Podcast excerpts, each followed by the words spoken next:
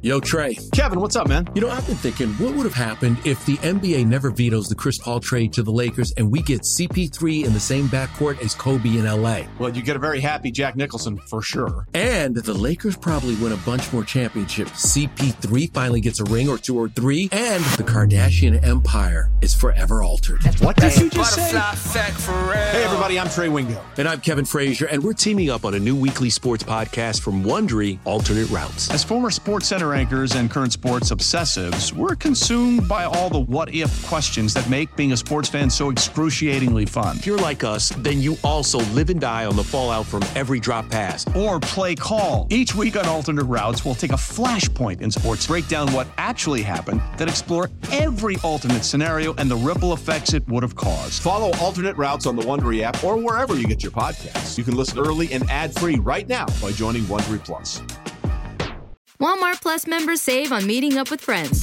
Save on having them over for dinner with free delivery with no hidden fees or markups. That's groceries plus napkins plus that vegetable chopper to make things a bit easier. Plus, members save on gas to go meet them in their neck of the woods. Plus, when you're ready for the ultimate sign of friendship, start a show together with your included Paramount Plus subscription. Walmart Plus members save on this plus so much more.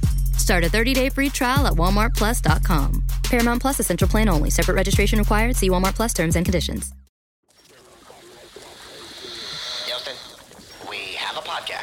Diving deep into all things Texas, both on and off the field. Here's Sean Pendergast and Pro Football Hall of Famer, the General, John McClain. Welcome to Utopia.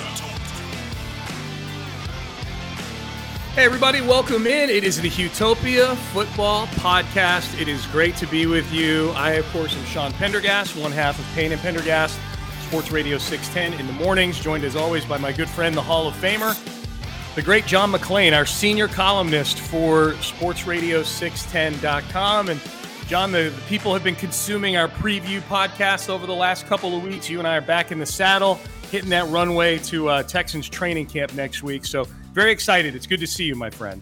It's good to see you. I'm excited about training camp too. D'Amico Ryans is first. I'm writing a column for Sports Radio 610's website about 10 things they need to achieve in training camp for the start of the regular season. I got an Astros because, you know, the Astros are always news, and they've had some unbelievable games at the Angels. And so I'm pumped and ready to go. People are fired up about sports in Houston.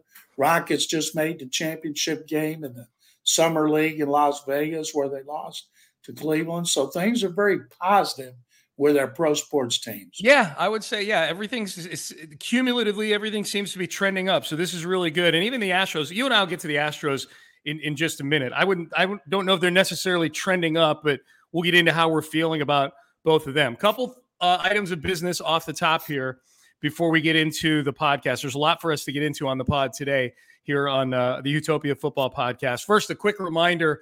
If you're just getting the podcast because you clicked on one of our videos or because you clicked on a link on one of our Twitter feeds, if you like what you hear and you want to make sure that you get this podcast each and every episode when it drops, go to the Odyssey app, make sure you subscribe, or if you go wherever you get your podcast, subscribe to the podcast. And we're so close to the preseason starting now. This is the time to get on board with the Utopia Football Podcast. Nobody will be more immersive than this podcast when it comes to the Texans, both on game day and throughout the week here on the Utopia Football Podcast. So subscribe to the podcast. And John, for people local in Houston that listen to the podcast, I'm very excited about this. This is something that I know you've done in the past with our good friend Steve Fronterhouse, who runs the Houstonian here in town. But I'm excited to get to do this with you as sort of an adjunct to the podcast. The Utopia Football Podcast is going on the road for the first time for an event at the Houstonian Hotel for our 2023 Hard Knocks dinner. I'm fired up about it. It's August 24th.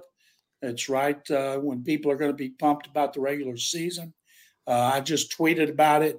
And people can go to Houstonian's website, Houstonian.com, and find out more details, or they can look at my Twitter account. It's going to be fun. We'll talk Texans. We'll talk college football, Astros, and anything anybody wants to talk about. You and I did this. I did it three times. You and Seth did it with me once. I had each of our morning guys, our midday guys, and our afternoon guys, and it was a lot of fun hanging out with fans, talking all sports Houston. So we're going to do it on August 24th, and we hope people come. We do a meet and greet. They put on a great show over there, fantastic food, and we look forward to it. Yeah, we can't just do a drive-by on the food, John, because this is the food that Steve Fronterhouse and the staff put together for the people that come to this thing. It's an amazing spread. It is really good. It's buffet style, carving station, the whole nine yards when we went there last time. And I know he's going to do it upright again.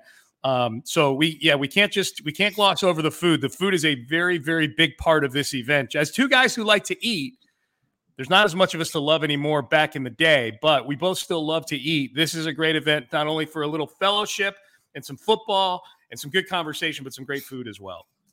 I can't wait. Yep, $159 per person, and that gets you the event, the conversation, the meet and greet. We take pictures, the whole nine yards, and it's going to be a whole lot of fun, and the food's going to be delicious, and it's a beautiful atmosphere. It's in the hearth room at the Houstonian. So you can go to the Houstonian website, and as John mentioned, check out his social media. I've been retweeting everything John's been putting up about this, so if that sounds like an event you would want to go to, and I promise you, the last few we did a few years ago, we're great. We did them pre-COVID. These are the first ones we've gotten to do. This is the first one you and I have gotten to do as a podcast, John. So if you like what you hear on this podcast, but you want to do it in a more intimate setting and get to talk to us in person and enjoy some great food, we'll see you at the Hard Knocks dinner on August 24th at 7 p.m. All right, John, you ready to get into some of the happenings going on around the world of Houston and the NFL and so forth here? Sean, you know I'm always you're ready. Always ready. I know you're always ready. Let's start with DeAndre Hopkins, because I think, you know, that, as you've mentioned, every time we've brought up Hopkins on this podcast, he still moves the needle quite a bit here in Houston. And since you and I last did a podcast, he has agreed to a deal with the Tennessee Titans, 2 years, $26 million. There's another $6 million he can earn in incentives. He immediately becomes their best wide receiver in Tennessee, which is not saying much. It's not a deep wide receiver room at all. But I've got a few angles I want to get your take on here. First, since we've got a lot of Texan fans listening, who I'm sure all still love DeAndre Hopkins, now that we know what the market ended up being for Hopkins, you know, years and cost-wise, and I know you've pointed out that the Texans really were not in this market at all from the beginning. Now knowing what it was, is this a market the Texans should have been in with DeAndre Hopkins, given their wide receiver room needs? Absolutely not. They don't want two 31-year-old starting wide receivers when they're still rebuilding. The third year of Nick Casario's rebuilding plan, and they're rebuilding with young guys. And they have some veterans that they signed, but not long-term contracts. So I think if you had Robert Woods and Hopkins as your starting wide receivers, that's not what you're into. And I'm glad he wanted $15 million a year. Then it went down to 10. And I think his agent used the Patriots. I'm amazed at how little the national media and the New England media gave any credence to about how bad the relationship was between Bill O'Brien and DeAndre Hopkins. Now, maybe time and money heal those wounds, but those guys, they had a terrible relationship, and that's why he got traded to begin with. So I never thought he was going there. He should have gone to Tennessee. Mike Vrabel was with him 4 years. Tim Kelly, their offensive coordinator, was with him 6 years. They know he's not going to practice much. They don't care because they want him on game day. And if he went to New England, a lot of the same problems O'Brien and he had here in Houston, they would have had there in Foxborough. So I'm not surprised he went there. I did a Nashville talk show this morning. They asked me, do you think he can be as great as he used to be? Well, we're not going to know. He's missed 15 games last two seasons. He's had two injuries and a 6-game suspension. He just turned 31 last month. You know, his game was never about speed. I told him he's not going to beat anybody down the boundary or run post patterns. He's all about getting off the line, running routes, and using his hands to make great catches. And I think he'll have a profound positive effect in their second-year receiver, Treylon Burks. And Derrick Henry is going to run the ball most of the time. They're not going to be a prolific passing team. You know, AJ Brown, he's a game-breaker. As the Texans know well, he beats you down the field. Op's going to be a different receiver to play inside and outside. and hopefully he's 100%. He doesn't get hurt again. So I wish him the best of luck, and because I always like covering him. And he's going to look good in that Columbia Blue. Okay, well, we'll get to the Columbia Blue in just a second, specifically the uniforms in just a second. But I want to stick with Hopkins and the on-the-field impact. And you talk a lot to folks up in Tennessee. You do several media appearances per week up in Tennessee, with the Titans being the former Oilers. And I'm curious, are the people that you talk to about this, John, having any sort of aging wide receiver PTSD over this right now? You know, this is – Hopkins, age-wise and productivity-wise, kind of lines up with some guys that they've historically brought in, going all the way back to Carl Pickens in 2000, but Randy Moss in 2010, more recently, obviously, and probably the easiest comparison for people listening to this podcast to make would be Andre Johnson in 2016 after Andre's year in Indianapolis. Andre left the Titans halfway through that season and retired. Julio Jones, probably the more recent analogy to this. What makes Hopkins different than those other aging receivers that brought with them a lot of fanfare, but ultimately fizzled out? Talk show I did this morning, their former receiver, Derek Mason, is one of the hosts. And he was asking me, and I said, well, you played the position in the NFL. You know what happens when you get to 30. You don't have the great speed anymore. He never had great speed, so that's not going to be a big deal. But the key for him is to – does he still have this quickness? And Derek Mason hit me up with some stats about how much he played in the slot at Arizona. And, that's about quickness. And I think a lot of that was more about him getting double teamed and moving him around. And I think based on speed was never his game. If he's healthy, then, and plus, he's going to be motivated. He's got a lot to prove. Put a thing out on Twitter about the people, the naysayers, the haters. So it shows he's already thinking about that. But I think I think playing with Ryan Tannehill, he's never going to have the numbers he had here, 100 catches. They asked me if I thought he'd catch 80 balls. I said no. I said Derrick Henry's going to probably lead the league in rushing. And plus they got Burks. They're going to try to prove that Burks was a good choice in the first round. Hop will get all the double teams. Treylon Burks will get the single coverage, and he's the one that should benefit the most from having Hopkins on that roster. Yeah, to me that's the case. Of a big reason they're signing Hopkins is because they need Treylon Burks to have less attention. That's an indicator to me that Burks selection is already a bit of a failure, right? I mean, they traded that pick. They traded AJ Brown for the package that included that pick. They were hoping to do what Minnesota did, I think, with trading Stephon Diggs and getting a pick that turns into Justin Jefferson. And they whiffed badly. AJ Brown's been great in Philadelphia, and now they're having to go bring in aging wide receivers to attract attention to free up Treylon Burks. Well, I guess, what are you, just generally, John, like, what are your thoughts on what the Titans are going to be this year? And does Hopkins move the needle? Does he change their trajectory as a team at all anymore? No, I don't think one player in the NFL makes that big a difference unless he's a game breaker. And Hopkins not a game breaker. Ryan Tannehill played 12 games last season. Then he got hurt. So if Hop's playing with Will Levis, they're going to run the ball a lot if they want to play Levis near the end of the year, because Tannehill's out of there after this season. And they could have found a way to keep AJ Brown. I think, even though nothing's ever been said about why John Robinson was fired during last season, I think it all started to go downhill when he traded him. I don't think he talked to others about it. That's what I heard. He just did it. They said on TV, you could see Grable grimace, and you could hear everybody in Houston, Jacksonville, and Indianapolis cheering when A.J. Brown got traded by the Titans. So no doubt. I think that they're still going to be a running team. That's what Vrabel does. They hope that Hop can still draw double coverages. You never know. I can't wait till the Texans play him. Derek Stingley Jr. was drafted 3rd overall to cover the opponent's best receiver. Yeah. And we'll see. Hopefully he'll stay healthy, and we'll see what he can do against Hopkins. That'll be fun. Well, yeah, I mean, they play in week 15 and week 17. Like, I'd love to. What are the odds that Hopkins and Stingley are both healthy for that, given both of their recent track records medically here? Along those lines, John, Look, there's no media member that has more ties to both the team, the former Oilers, and the fan base of the Oilers, former Oiler fans, or maybe even still current Oiler fans who root for the Titans, who knows, than you. What do you think the reaction is going to be for specifically Houstonians that are rooting for the Texans nowadays when they see DeAndre Hopkins possibly in Week 15 in that Oiler uniform?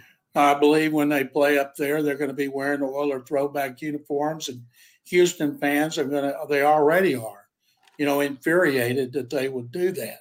And they've only worn them one time. That was in their first preseason game when they moved and they were in Canton, and I was there covering them. It was weird to go in the locker room and see those Columbia Blue jerseys. Fans up there, they think their throwback uniforms or what they wore is the Tennessee Oilers their first two seasons before they were renamed the Titans. They don't think about Houston, but I think it's going to be great fodder for talk shows in Houston. I think it'll be great fodder for columnists, and I can't wait to talk about it. And I think the media will stir it up even more. And nothing would be better for the Texans, of course, to go up there and beat them when they wore Columbia Blue, even though the Texans don't give a damn. That was not their team or their colors. We got another day of NBA action. And with FanDuel, every night is a watch party. So it's time for your FanDuel crew to make their bets. So, what's the move tonight, gang? You know that new customers who bet $5 get $200 back in bonus bets if you win.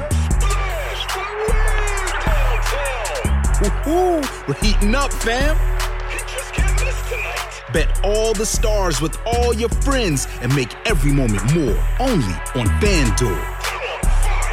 New customers bet $5, get $200 back in bonus bets if you win.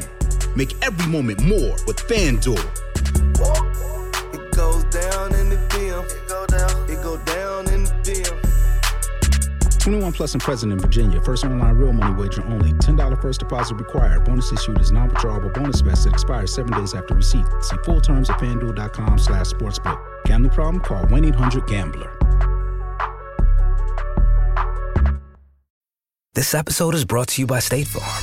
You might say all kinds of stuff when things go wrong, but these are the words you really need to remember. Like a good neighbor, State Farm is there. They've got options to fit your unique insurance needs, meaning you can talk to your agent to choose the coverage you need, have coverage options to protect the things you value most, file a claim right on the State Farm mobile app, and even reach a real person when you need to talk to someone.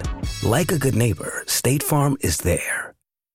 John, the only thing, Hopkins wearing an Oilers uniform is like a walking billboard for all the bad memories of recent and not so recent Houston football history. You got a reminder of the team abandoning the city. You got a reminder of the worst trade in the history. All we need is Jack Easterby flipping the coin before the game, doing the coin toss, and it'll be just that would be a great troll job by the Titans. Just bring in Jack Easterby to toss the coin before the game, and then we're good. You are in everybody's head in Houston at that point. Oh, I think that would be – now that part is not going to happen. I think when they see Hop no matter what uniform it is, it just reminds everybody here that he was traded in the worst trade in Texans history, second worst trade in Houston football history to Kenny Houston, going to Washington. And if he has a great game, it'll be worse. And who are they going to blame? They're going to blame Bill O'Brien and Jack Easterby. I'm sad we're not going to get to see an O'Brien-Hopkins reunion. I was really looking forward to that. That would have been fun. All right. Well, John, we're going to do some for real or fugazis, as we always do, but let's mix in a little Astro talk because you and I haven't had a chance to talk about the Astros in quite some time. When we last did a podcast that would have included any Astro talk, that was way back before the All-Star break. 52-42 right now, John. What's your, just overall feeling, not about where this team could go. I think they're fully healthy. They're a contender, obviously, but health has been a big issue. But about where they are, given everything that's been thrown at this team by the baseball gods, injury-wise, underperformance-wise, and so forth, what's your overall feeling about where they are right now? Rangers came out of the All-Star break red hot. They won the first series. They beat the Rays. They got the Rays and the Dodgers. They're playing in Arlington. The Astros had the Angels by Mike after one of the biggest choke jobs in franchise history when they blew that 9-3 lead, and then 12-9 lead, and lost in 10. And when the Astros go to extra innings, they should just call off the game. They're terrible. They're 1-7. You know what, though? The Padres, with all those great hitters, they haven't won an extra inning game. But, you know, they're a big disappointment, and the Astros are not when you consider all the injury problems they've had. And one of the issues I have with them is their good players not producing. Bregman was in a terrible slump till he hit his home run to help come back and beat the Angels. Jeremy Pena, he's no resemblance to what he was at the end of last season. Even though Jose Abreu has his moments, he's still hitting like 70 points less than he was last year. Corey Julks, Chaz McCormick, those guys are hitting. We don't know when Urquidy's coming back, Altuve's coming back, Jordan Alvarez is coming back. We get our hopes up because they're supposed to be doing the minor league assignments, and so it may not be till maybe it's going to be the middle of August. Nobody knows. And the trade deadline's August 1st. Dana Brown said he needed a bat. Well, he doesn't need a bat. He needs another starting pitcher, and he needs a bullpen guy who can be counted on because Rafael Montero is awful, and then they're overworked. It is amazing. This team is 10 games over 500 with all the issues they've had with injuries and ineptness, and it's just Dusty may be doing his best managerial job. He might. I mean, I criticize a lot of the micro things that Dusty does. He does a lot of head scratching things. There's no doubt about that. Yes, he does. But the overall results that he's getting right now, like if someone had listed everything that's happened to this team from the beginning of the year through now, and who's been missing and how it's happened and everything else, and the performance of guys who've been fully healthy, like Bregman and Abreu, who've been healthy all year long and both have underperformed. I would have said that they are, I would have said best case, they're where like Seattle is right now, like sitting at 500, kind of lurking, definitely needing to make moves. And this team needs to make moves. There's no doubt about that. Just if nothing else, to build depth. Because the conventional wisdom that I hear from everybody is, well, they are going to get Altuve and Jordan back. And, you know, and then once they get them back, like, okay, they're getting back the two guys that are injured all the time. You know, like what's to say they're not going to get injured again in September? Let me ask you this, John, real quick on the Astros here. Jordan is the guy they need back. There's no doubt about that. He's the guy that makes everything go offensively for this team, and they need him in the middle of that lineup. If you could pick one to bring back today, you'll get the other one back down the road, but you need bring one back today. Would it be Jose Urquidy or Jose Altuve? Urquidy, because they're desperate for another starting pitcher, and Mauricio Dubon has done a really good job replacing Altuve and others. Let me ask you something. Yep. They're not going to get a good starting pitcher. They may be getting somebody who's mediocre, and they hope they can bring out better. But would you give up right now? I'd give up Jake Myers in a heartbeat. Oh, yeah. But would you give up Corey Julks based on how well he's done? Or would you give up Chaz McCormick, who has been on fire? And then they're going to have to give up some of their minor league outfielders. Brown said they will not give up Drew Gilbert. But they're loaded with minor league outfielders. They're not loaded with pitchers. We may see Spencer Arrieta coming up. He's a AAA. Was it AA? But would you trade? Say you had to include Julks or McCormick. Who would you trade? Chaz was just the AL Player of the Week this past week, so people are going to hear my answer and say, well, that's a recency bias because he had such a good series against the Angels. I would have said this 2 weeks ago. I would trade Corey Julks in a heartbeat. I don't think Julks is a guy who was factoring into this team's future at all, John, until spring training this year. And he's been good, but he's not been he's a rotational guy in the outfield right now. The big thing to me is Chaz is battle tested. We don't know what Corey Julks looks like in October. We know what Chaz looks like in October. He took that job by the horns in October, and he made some of the biggest plays in the history of this baseball team in the postseason. To me, it's a fair question, but to me, it's an easy choice. And I would, if somebody wants, if Dana Brown is sitting there across from somebody or on a Zoom with somebody, and they're down to it's Julks or Chaz, that's an easy choice for me. Plus, Chaz is a much better fielder than Corey Julks is, and but I'd trade Myers and Julks. if it helped, and if I had to include a young guy too, because they do have some talent in A and AA. Yeah. And it's, and, but they're going to have to give up something to get. And even though J.P. France and Brandon Belak have been better than anybody ever thought they would, you know, those guys shouldn't even be in the majors. No, you can't go into the postseason with Brandon Belak as one of your starters. You just can't. You can't. Can they go into the postseason with Hunter Brown and Christian Javier pitching away? People acted like Javier was great. 5 innings, 3 runs, 4 hits, 7 Ks. That's not vintage Javier. And then Brown, I can't wait to see Brown, because both those guys were awful, and everybody acts like it's because they're overworked. If they think they're overworked now, wait till you get to September. Anybody who thought that Javier made progress is just looking at the box score in that start. And he did have more strikeouts. He hadn't been striking guys out before that, so that was a concern. But, I mean, John, the first inning of that game, he put up a goose egg, but Shohei Ohtani had 2 of the hardest hit foul balls I think I've ever seen in my life, and then ended up getting out because he hit an even harder line drive right at the shortstop, who was shifted behind second. But and then the next hitter up, I think it was Mickey. Is it Moniak? The Moniak. Yeah. He hit one to the warning track. Javier's not fixed. He's not fixed yet. And not to the point where he needs to be. He's their number 2 starter. You know, it'd be one thing if he was their 4 or 5. Most major league teams, that's what their 4 or 5 looks like. He gets knocked around, 2 out of every 5 starts. If you get 6 innings out of him, great. This is a guy they gave $13 million a year to while he still had 3 years of arbitration left before the season, and made him they anointed him the number 2 guy and let Verlander walk. It's tricky, man. It's bad. It's bad. That's the truth. All right. So that's our Astro talk right there. So I would say overall, grateful that they are where they are right now, but they need to get some guys back, and they need some new faces in there. I think it's safe to say. All right, John, you ready to do some for real or Fugazis here? Always. It's been 3 weeks since we've done these, John. I missed it. All right, so let's do this. I got a few of these here. For those who don't know how this works, John and I do this typically every first episode of the week, every Monday. This is a Tuesday. We're recording this on a Tuesday just because of schedules and things like that.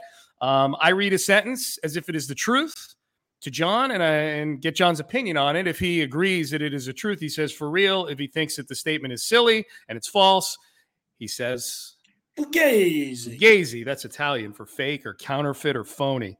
All right, John, here we go. Texans announced this week the themes for all of their home games this year.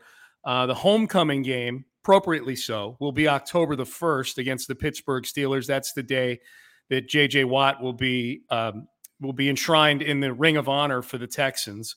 For real or Fugazi, there will be a huge throng of Steeler fans at that homecoming game on October the 1st. I believe that's for real. I think they were probably buying those tickets. Steeler fans travel great. There's a lot of Steelers fans in the Houston area. And I also think when J.J. Watt comes out, they'll give him a standing ovation. One of the coolest things I've ever seen in all my years, 48 years covering the NFL, was Watt's last game at Santa Clara against the 49ers. Yeah. They took him off the field, and the 49ers fans stood and gave him a great ovation and started chanting his name, J.J. Watt, J.J. Watt. And he's down there with his wife, Kaylee, and his kid. Excuse me. And it was just one of the most incredible things I've ever seen. Coaches like D'Amico Ryans on the 49ers are clapping for him. And so I think Steeler fans will give him a huge ovation. I think they'd do it even if T.J. Watt wasn't a Pittsburgh Steeler. It feels like that too. You know, I think that's the kind of fan base. It feels like that's the kind of fan base the Steelers have, John, that kind of respect the history of things like that. Am I on base? You know better than I do. Am I off base on that? Like, Steeler fans feel like respectful. They feel like Nebraska fans in college football. They respect the game. They respect the game. They respect other fans. The older ones remember the great rivalry they've had through the years when they were the same division as the Oilers. Franco Harris told me one time in Canton, he said, people always thought our biggest rival was Oakland because we played them so many times. No, the biggest rival and the toughest games were against the Oilers during the Columbia Blue era. Yeah, a lot of history there for sure. Just as a one quick One quick number to back up the Steeler game hype, the anticipation for that Steeler game on October the 1st at NRG Stadium, John, on SeatGeek, the lowest price ticket for the Steelers-Texans game in Houston is a little over $200, $201, I think, as of this morning. The next closest lowest price for a game at NRG Stadium this year, New Orleans, $62. That's the next closest one. The rest of them are all, even Deshaun Watson coming back like on Christmas Eve, the lowest price ticket is $36. You can go to the Jacksonville game for $22 if you want to. You can't sit lower than the last row of that Steeler game for less than $200. So I think it says a lot about Steeler fans for one, but I think it also says a lot about Texan fans wanting to be there to experience, you know, the Texan culmination of J.J. Watt. You know, the culmination will be in Canton in 5 years when you and your colleagues put him in to the Pro Football Hall of Fame. But it's a hot ticket, John, is what I'm saying. Oh, you're muted, John. I said, you think you're getting in he's getting in the Hall of Fame, huh? Yeah, I think he is. I'm going to stand on the table for him, John. Yeah, I think he will be. If I'm still here and I'm on the committee, when the time comes, I don't have to make much of a speech because he's a no-brainer. He and Tom Brady will go in together. That'll be a fun class for sure. All right, next one, John, for real or Fugazi. We saw this week the deadline for franchise tag players signing an extension came and went, and the main guy still left sitting out there with the franchise tag are running back, specifically Saquon Barkley, Josh Jacobs. I know Tony Pollard's out there too, but Barkley and Jacobs are the two that sound like could miss training camp because they want to get a better deal. We know that running back market, though, has gotten worse and worse for guys, especially in free agency with that franchise tag. For real or Fugazi, the NFL needs to do something to accommodate running backs in free agency. Fugazi, why does the NFL need to get involved in that? The players, you know, it's they if you can, I see tight ends. Evan Ingram got a better deal than any of those backs. Is his career going to be with Jacksonville longer than them? I think what happened with Zeke Elliott, I think, is just 27, and he's out there. He got cut. Cowboys are hoping he'll come back for almost the minimum. And I don't know why this is, but it's like Matt Miller from ESPN said, it stirred up a ruckus among the backs. You draft a guy, you get him for 5 years, then you franchise him for 2, you got him for 7, then you let him go and draft another one. And unfortunately for them, that's the way it is. And so many offenses are tailored around backs who are lesser picks, but you still get results, don't lead the league in rushing. There's more second-round picks who've done better than first. It's like Dameon Pierce. When it comes contract time, he'll be glad he was not drafted in the first round. Yeah, well, I think it's funny too, John, with that. Like, Barkley was the second overall pick in his class. Jacobs was a first-round pick. It's almost like the guys who are drafted higher have a higher expectation of what the second contract should look like, whereas, like, a guy drafted in the middle rounds, you know, let's take Dameon Pierce as an example. Like, if Dameon Pierce gets to a franchise tag, that's a huge success story. Like, that's absolutely. I'm not just saying for the Texans. I'm saying for Dameon Pierce, that's a, you know, because by the time he gets at that stage, it's the franchise tag for running backs probably be $12 million, $13 million, whatever. It's like $11 million right now. So it'll be a couple million more possibly when he gets there. I just think to me, the issue isn't just how fungible running backs are as an asset, like how replaceable they are. To me, it's the fact that position has a specific age where guys drop off, a specific odometer on running backs that prevents the second contracts from being big. You know, like that's I think it's more that than it is like, well, we'll just get this guy and swap him out for a fourth round pick because this guy, yeah, sure, Miles Sanders is good, but we'll just draft some guy and he'll be 80% of him. I just think teams are way too scared that, I mean, we're signing this guy and this could be the year that he falls off, as opposed to other positions where, I mean, wide receiver has that, but the age is 31. It's not 27 like it is for running backs. You know what I mean? And then there's Derrick Henry, and one of the reasons at 29 he's still going strong is he didn't get a lot of carries his first 3 years in the league, and then he just exploded. And in fact, he's 6'3" and almost 250. It helps him withstand a lot of that punishment.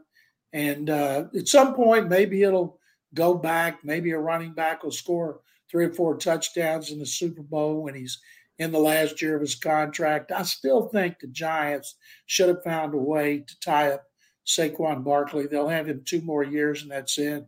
Then they'll, because you draft him so high, and it seems like you draft him that high, you have high expectations.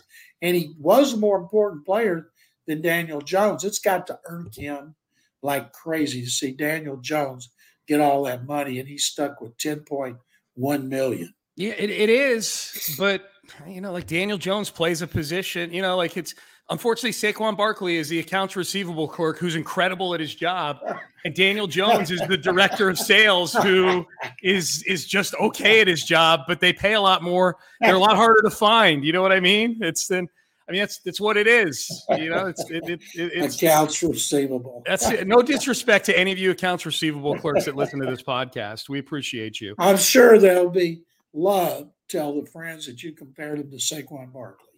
Yes, exactly. I'm going to buy. If you're an accounts receivable clerk who listens to this podcast, houmailbag@gmail.com. You email me. I'm not going to buy you a Saquon Barkley jersey, but I'm going to put all of you in a drawing where I'll buy a Saquon Barkley jersey and the winner gets it. How's that? You have to prove you're an AR clerk, though. I need a business card or proof from your boss. A note. I need a note from your boss. That's what I need. I just kind of hijacked the next one I had, John. You agreed with this. The next one I had, for real or Fugazi, best case scenario for Dameon Pierce is a franchise tag in 2026. You said that's for real, right? Well, well, let me think about it. Fugazi, because he'd be better getting a long-term contract after 3 seasons, because you got to figure if he got a 4-year extension, he'd only be 27.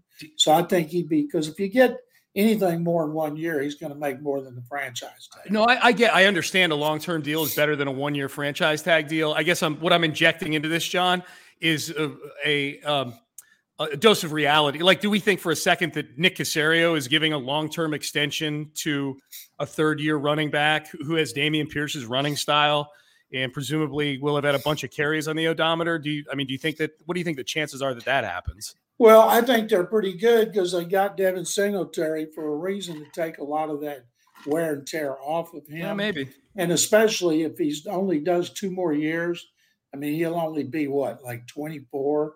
So I think there's a chance he'll get a second contract unless his agent prices him out of the market. If he does, then they'll franchise him, and he ought to be happy with that. I don't have the stomach for a contract dispute between the Texans and Dameon Pierce, John. I like them both too much. I don't like seeing friends fight. I'm a friend of the Texans and a fan of the Texans, and I love Dameon Pierce. I can't say that I'm a friend of his, other than I've interviewed him a couple times on the postgame show. But I would love to be his friend if he's listening to this podcast. Now, I don't think Dameon Pierce will handle his contract negotiations like cornerback Steven Nelson, and I can't wait to see when we get to camp if Casario's wearing that blue vest. If he doesn't, I think I'll ask him if it's at the cleaners. Dude, yeah, you should. B, if he's wearing a vest in this heat, he should be fired on the spot. That's what I'll say. Nick's it too hot for that blue vest? He should be shirtless. I like if you wear the vest or shirtless, go Skins, go shirtless. All right, John. Also along those lines, this is a for real or Fugazi. This is kind of one that I got off the text page today, when Seth and I were talking about the whole dynamics of the running back position. For real or Fugazi, there is not an active NFL running back right now that will wind up in the Pro Football Hall of Fame. For real or Fugazi?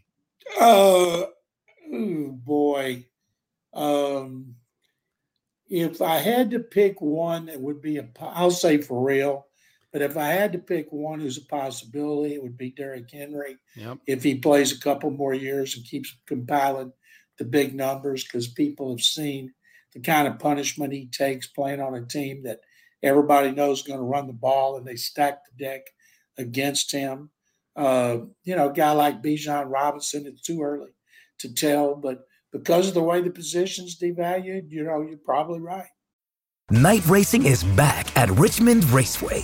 This spring, top NASCAR drivers like Ryan Blaney, Chase Elliott, Bubba Wallace, Ross Chastain, and Virginia's own Denny Hamlin will battle under the bright lights. And this historic track also offers a rocking infield experience with unparalleled access to your favorite drivers and one of the best tailgate scenes around. For a weekend of friends, family, and amazing short track action, head to Richmond Raceway, March 29th through 31st. Get tickets now at richmondraceway.com. Spring is a time of renewal, so why not refresh your home with a little help from Blinds.com? Blinds.com invented a better way to shop for custom window treatments. There's no pushy salespeople in your home or inflated showroom prices. Free samples, free shipping, and our 100% satisfaction guarantee can put the spring back into your step and into your home too. Shop Blinds.com now and save 40% site-wide. 40% off at Blinds.com. Rules and restrictions may apply. Henry is the leading active ground gainer in the NFL, a little over 8,000 yards. Because I've looked up, there's a handful, as you know, John, that are 10,000, 11,000 yards or more that are retired that still aren't in the Hall of Fame, but will be. Adrian Peterson, I would imagine, will be a first or second ballot Hall of Fame. Absolutely. Frank Gore, I don't know where you stand on Frank Gore and what his candidate. He's the third all-time leading rusher, and yet he was an All-Pro, I think, once his entire career because he played so many years. Yeah, so Gore is out there. Like Fred Taylor is out there. Guys like that. So I think Adrian Peterson might be the only one who's retired of that ilk that's going in. So it may be a while. Once Peterson's in, it might be a long time. I'm curious, John, did you see or hear about the interview that Corey Dillon did about the Hall of Fame? Oh, yeah. He's mad about the Cincinnati Bengals Hall of Fame and the Pro Football Hall of Fame. Yeah. He deserves to be in the Bengals Hall of Fame, but they do something I've never seen. They let the fans vote. Okay, that's his complaint. Yeah, you know what? It's probably a valid complaint.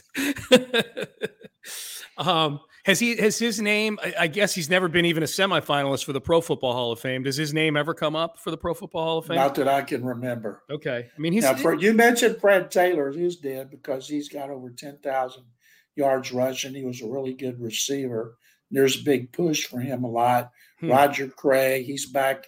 He's a senior now, Pete Ricky Waters, but those guys didn't get in their 20 years of modern eligibility. Now their proponents are trying to get them in as seniors, but it's hard. Yeah. All right, two more, John. The Astros, for real or Fugazi, the Astros will be in first place in the AL West by the time the trade deadline rolls around on August the 1st. Fugazi, I think the Rangers are red hot. They've got hitting. It's consistent. Aroldis Chapman has been pitching great. He has. He has been tremendous. He's really good.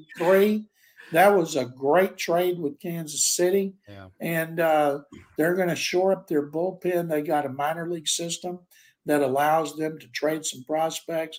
I think because they've been bad for a while, they've been able to stockpile talent, which the Astros have not. Mm-hmm. And a big part of that is losing your first and second round picks in back-to-back years because of the scandal. Yep. But I think the Rangers, when the trade deadline rolls around, still be in first place. It's too bad. When the Astros come home from this 9-game road trip, they're going to play the Rangers for the last time this season. At Minute Maid. And then they play one more time Labor Day weekend, I think, in Arlington. Yeah. Yeah. But, yeah, you're right. Last time here in Houston for sure. Are you buying the Rangers as a suitor for Shohei Ohtani? No, okay. Not at all. You had to pick one team to get Shohei Ohtani. Or Dodgers. You think it's the Dodgers? Yeah, okay. That's who you would pick, and that's who you think it will be? Yeah, there's a lot of people think he's going to give – I read a thing on The Athletic talking about 5 to 8 players for a rental. No, nobody's going to give up 5 to 8 players for a month or two. Even Steve Cohen wouldn't do that. I think the Angels should trade him.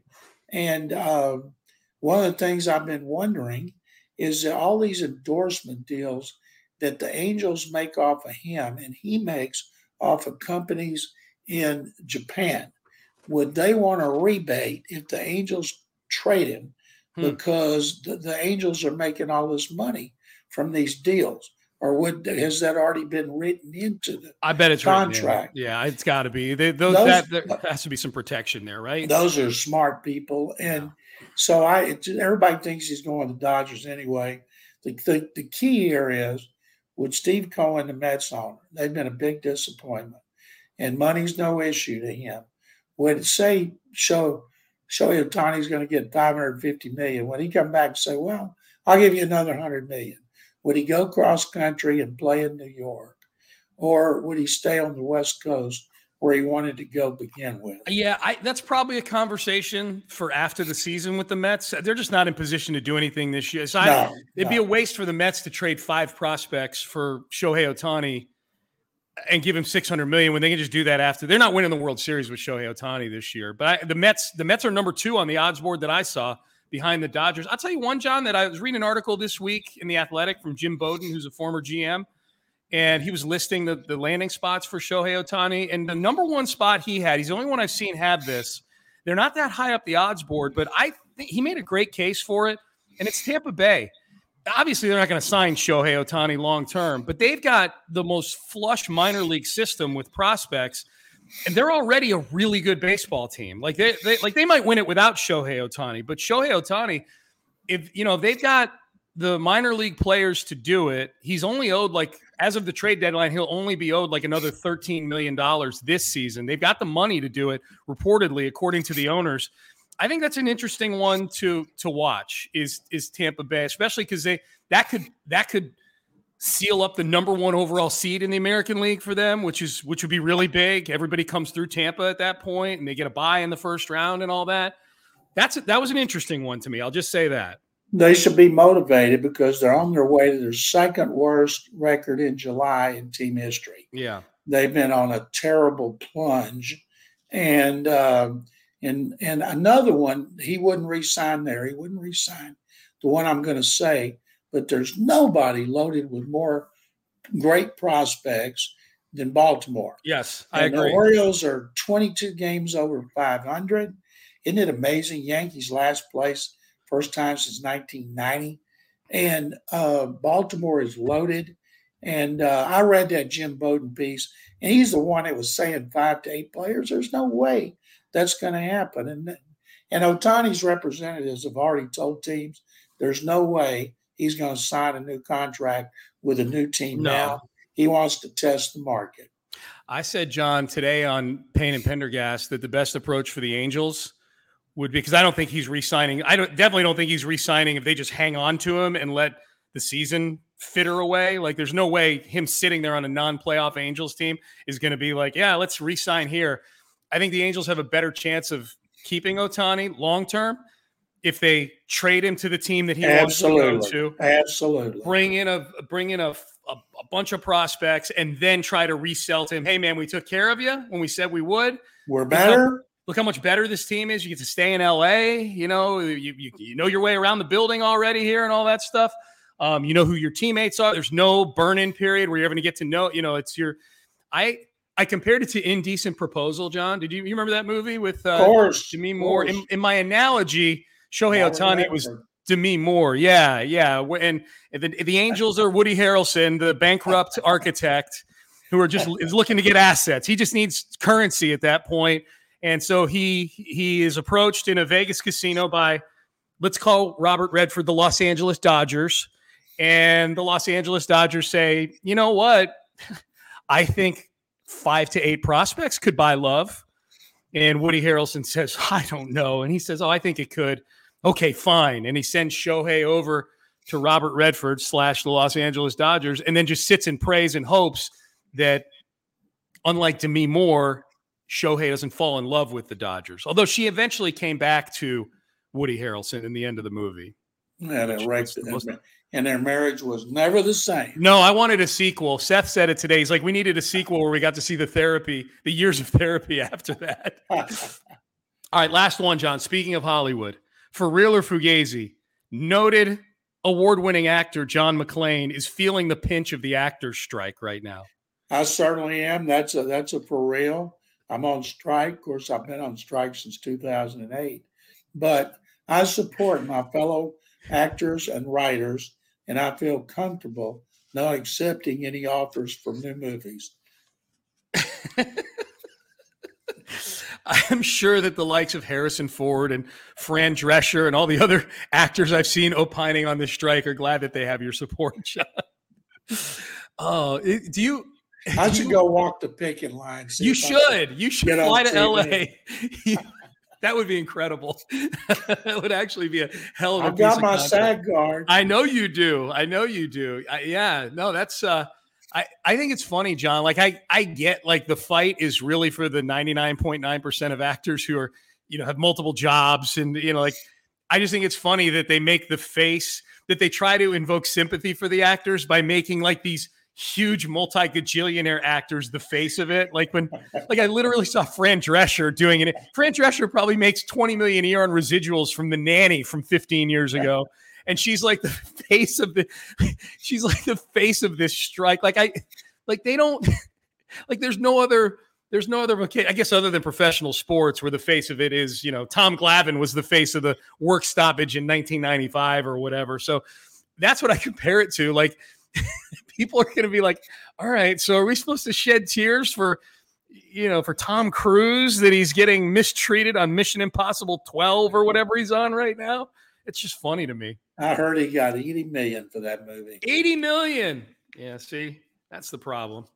He needs to spread some of that wealth. $80 million. Have you seen it yet, John? I did.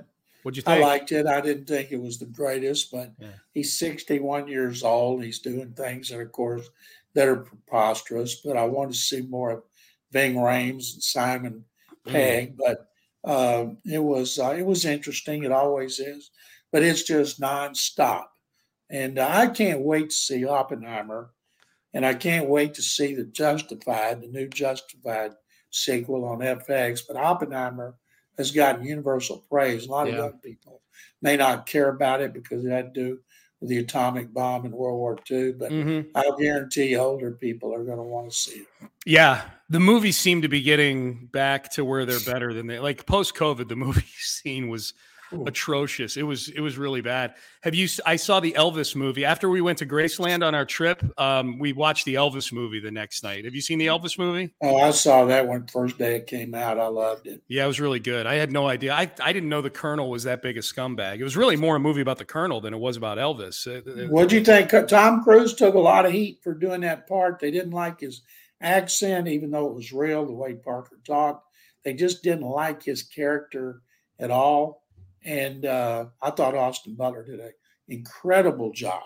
I actually went and sought out an old interview with the Colonel, John, on Ted Koppel from back in 1987. They were doing like a 10-year Elvis, like some sort of like big Elvis show, something the Colonel would have done. You know, like he was a carny basically, so he had all this Elvis memorabilia. And it was the 10-year anniversary of Elvis's death, so he had people coming out paying X amount to take their picture with different Elvis stuff. So he did an interview with Ted Koppel, and I'm like, damn, Tom Hanks freaking nailed that. He was on target with that accent and everything. People hated it. How many movies have we seen Tom Hanks in where people hated him? Not that I was thinking the same thing. I'm like, this is by far the most despised character I think I've ever seen Tom Hanks play. Absolutely. He's usually the baby face in all these things, to use a wrestling term. All right. So James Jackson, our producer, by the way, is telling us in the chat not to mix him in with the generation that won't appreciate Oppenheimer, John. James is going to appreciate Oppenheimer. Well, it's because James is intelligent. He is. He's a great producer, too. And this is where we wrap things up by thanking James for producing this Utopia Football podcast, thanking all of you for listening, downloading, clicking subscribe, going to the Odyssey app, most of all, telling a friend. And we spread the word, and training camp begins next week. And, John, will do one more of these later this week. It's great to catch up with you again, my friend. I look forward to seeing you at the Houstonian, and thank you very much. All right, yes, the Houstonian, August the 24th. Go to – is it Houstonian.com, John? Is that the – Houstonian.com. Houstonian.com if you want to sign up for the Hard Knocks dinner. Great dinner and a night of talking football with me and John McClain. For our producer, James Jackson, and for John McClain, I'm Sean Pendergast. We are out of time. We will see all of you later this week for another episode of Utopia Football Podcast. Have a great day, everybody.